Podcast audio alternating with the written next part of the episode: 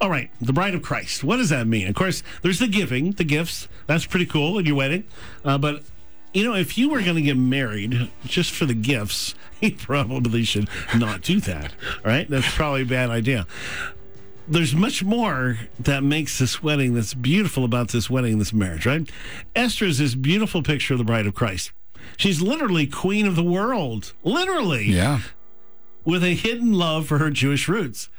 Suddenly, the world turns upside down, and here people are about to be destroyed. Her privilege and destiny suddenly come face to face with the reality that she was placed in this amazing life so that she could save her people. What? But only if she's willing to risk everything. Wow. Does God not do that all the time? It's just like, yay.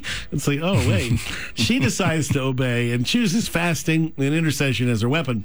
Good choice. She had been given intimacy with the king of this world and every treasure she desired, but she surrendered all to God to experience inti- intimacy with him. Disaster was turned into victory, their enemies destroyed, and the kingdom was delivered to her people, the saints. You see the picture? One final exciting development. Many of the peoples of the earth became Jews. In this end times paradigm that previews a great harvest of souls during the tribulation, and many saints recognizing that they're connected to Israel and develop a love for their people. So, you know, there's some really cool things. Let me just jump into Matthew 25, just read you a piece here. Then the kingdom of heaven shall be likened to ten virgins who took their lamps, went out to meet the bridegroom. Five of them were wise, five were foolish. Those who were foolish took their lamps, took no oil with them, but the wise took oil in their vessels with their lamps. While the bridegroom was delayed, they all slumbered and slept. At midnight, a cry was heard Behold, the bridegroom is coming. Go out and meet him. Which is to say, repent. then all those virgins arose and trimmed their lamps, and the foolish said to the wise, Give us some of your oil, for our lamps are going out. But the wise answered, saying, No, lest we should be not be enough for us and you, but go rather to those who sell and buy for yourselves. And while they went to buy, the bridegroom came, and those who were hmm. ready went in with him to the wedding, and the door was shut. Hmm. Afterward, the other virgins came also saying, Lord, Lord, open to us. But he answered and said, Assuredly, I say to you, I do not know you. Watch therefore, for you know neither the day nor the hour in which the Son of Man is coming. So, oil causes the lamps to light up. It's the presence of the Holy Spirit illuminating the Word of God. Count the cost. Jesus said, Buy from me. Sometimes he said, Come to me and I'll give to you. In Revelation, in the letters to the churches, he said, Buy from me. The 12 wise virgins, he said, needed to buy oil from him, not from people, but from him. It's a significant difference. They should have counted the cost. They didn't. They were casted out of darkness. Between the feast of first fruits and Pentecost, they're commanded to count the days 50 days till Pentecost. Jesus stays on the earth for 40 days after his crucifixion and resurrection, and then he ascends and says, Wait for Pentecost to receive, which came 10 days later. That's a shadow. It's counting. That's the focus. You don't have to be baptized in the Holy Spirit to be saved, but He wants you to be filled. He wants you to be full of Him so you can shine your light, which requires oil. See how that works? He said, hmm. Darkness is going to come on the face of the earth. So He knows you'll use up your oil. So He says, Buy from me. Come to me. Get full. Be filled. Listen, it's not an argument, right? That's a stupid argument. who, who cares who's right and wrong on that one? You need the, you need the Holy Spirit. You Yeah. need you need that baptism. You need to be full. I mean, who in the world would start an argument on that one? Let's just pursue him and just say, "Give me what you got, as much as you got." That's what he's looking for. Yeah. He's looking for these virgins who have, you know, have enough sense to pursue him. So pursue him. Yeah. Revelation chapter 4 to Laodicea. I know your deeds, that you're neither cold nor hot.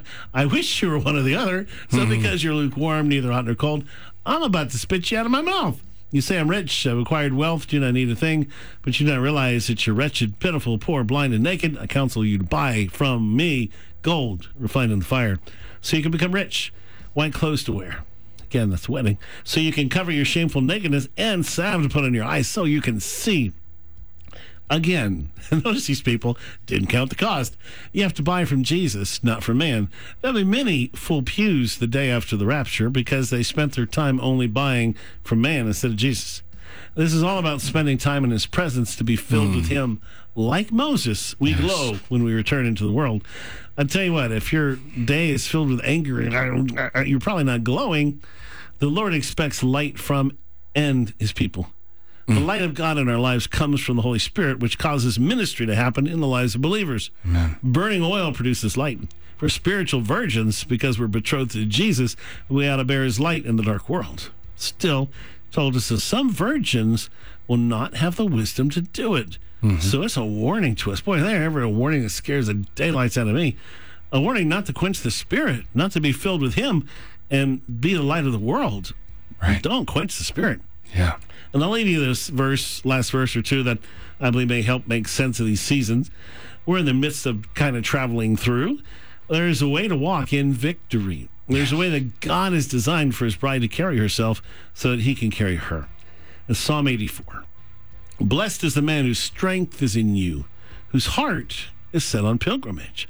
As they pass through the valley of Baca, weeping, they make it a spring. The rain covers it with pools, blessings. They go from strength to strength. Each one appears before God in Zion. The God of gods shall be seen. That's that last little piece there. That's the the story of Purim. It's the story of uh, who we are as a people, and it's a it's a story of what God asks from us. And you want this is the last month the Jewish year, about to end. And we're going to step into the first month, Passover, and we're going to start the whole journey again. And so I hope this, if you get to go back, I'll put this all on the blog and we'll put it on the podcast, and you'll have a chance to go through this all. My goal, my hope today was that you can see this whole picture the kingdom of God from the beginning to the end, and as we end with the wedding. And I hope this lays it for you. I will be back in 30 days.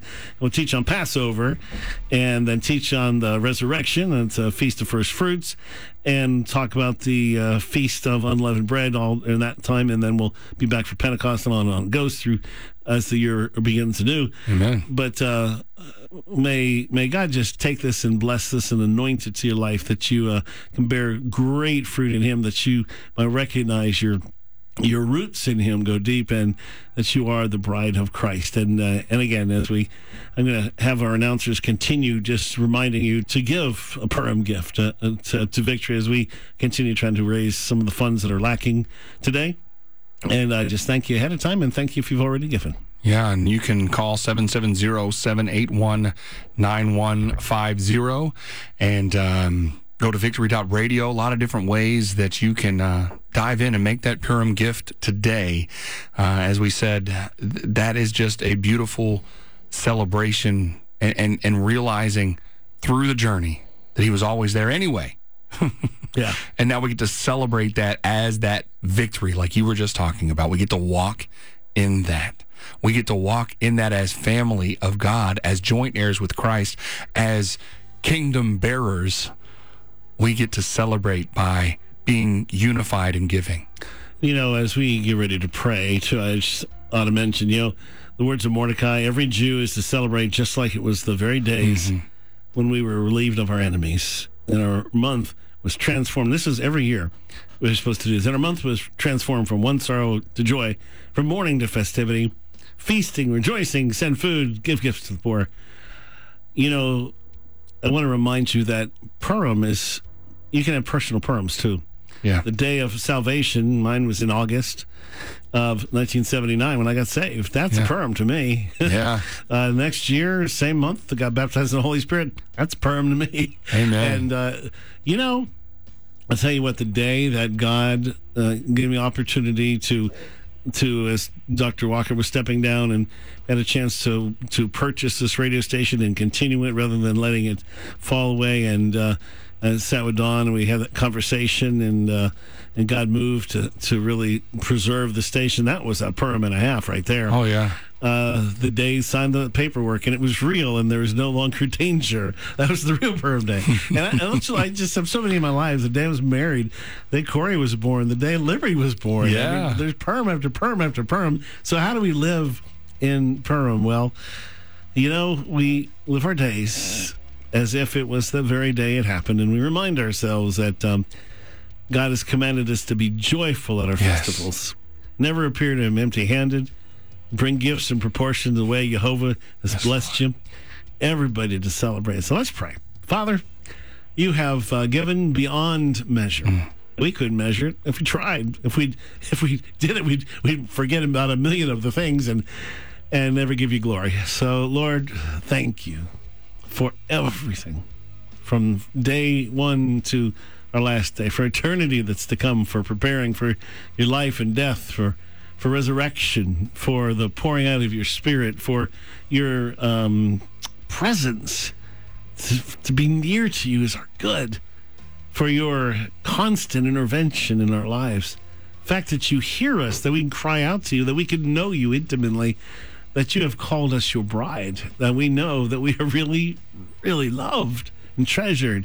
That, Lord, when we fail, and the devil wants to make us just feel full of guilt and condemnation, and that we can stop in that moment and realize, wait, no, wait, I'm really still just as loved right now. Yes. And our repentance can come from a place of love rather than um, just uh, shame and and uh, fear, and so that we can stay united to you. That sin is been dealt with, and so you can cast that sin off uh, like just a little flick of dust.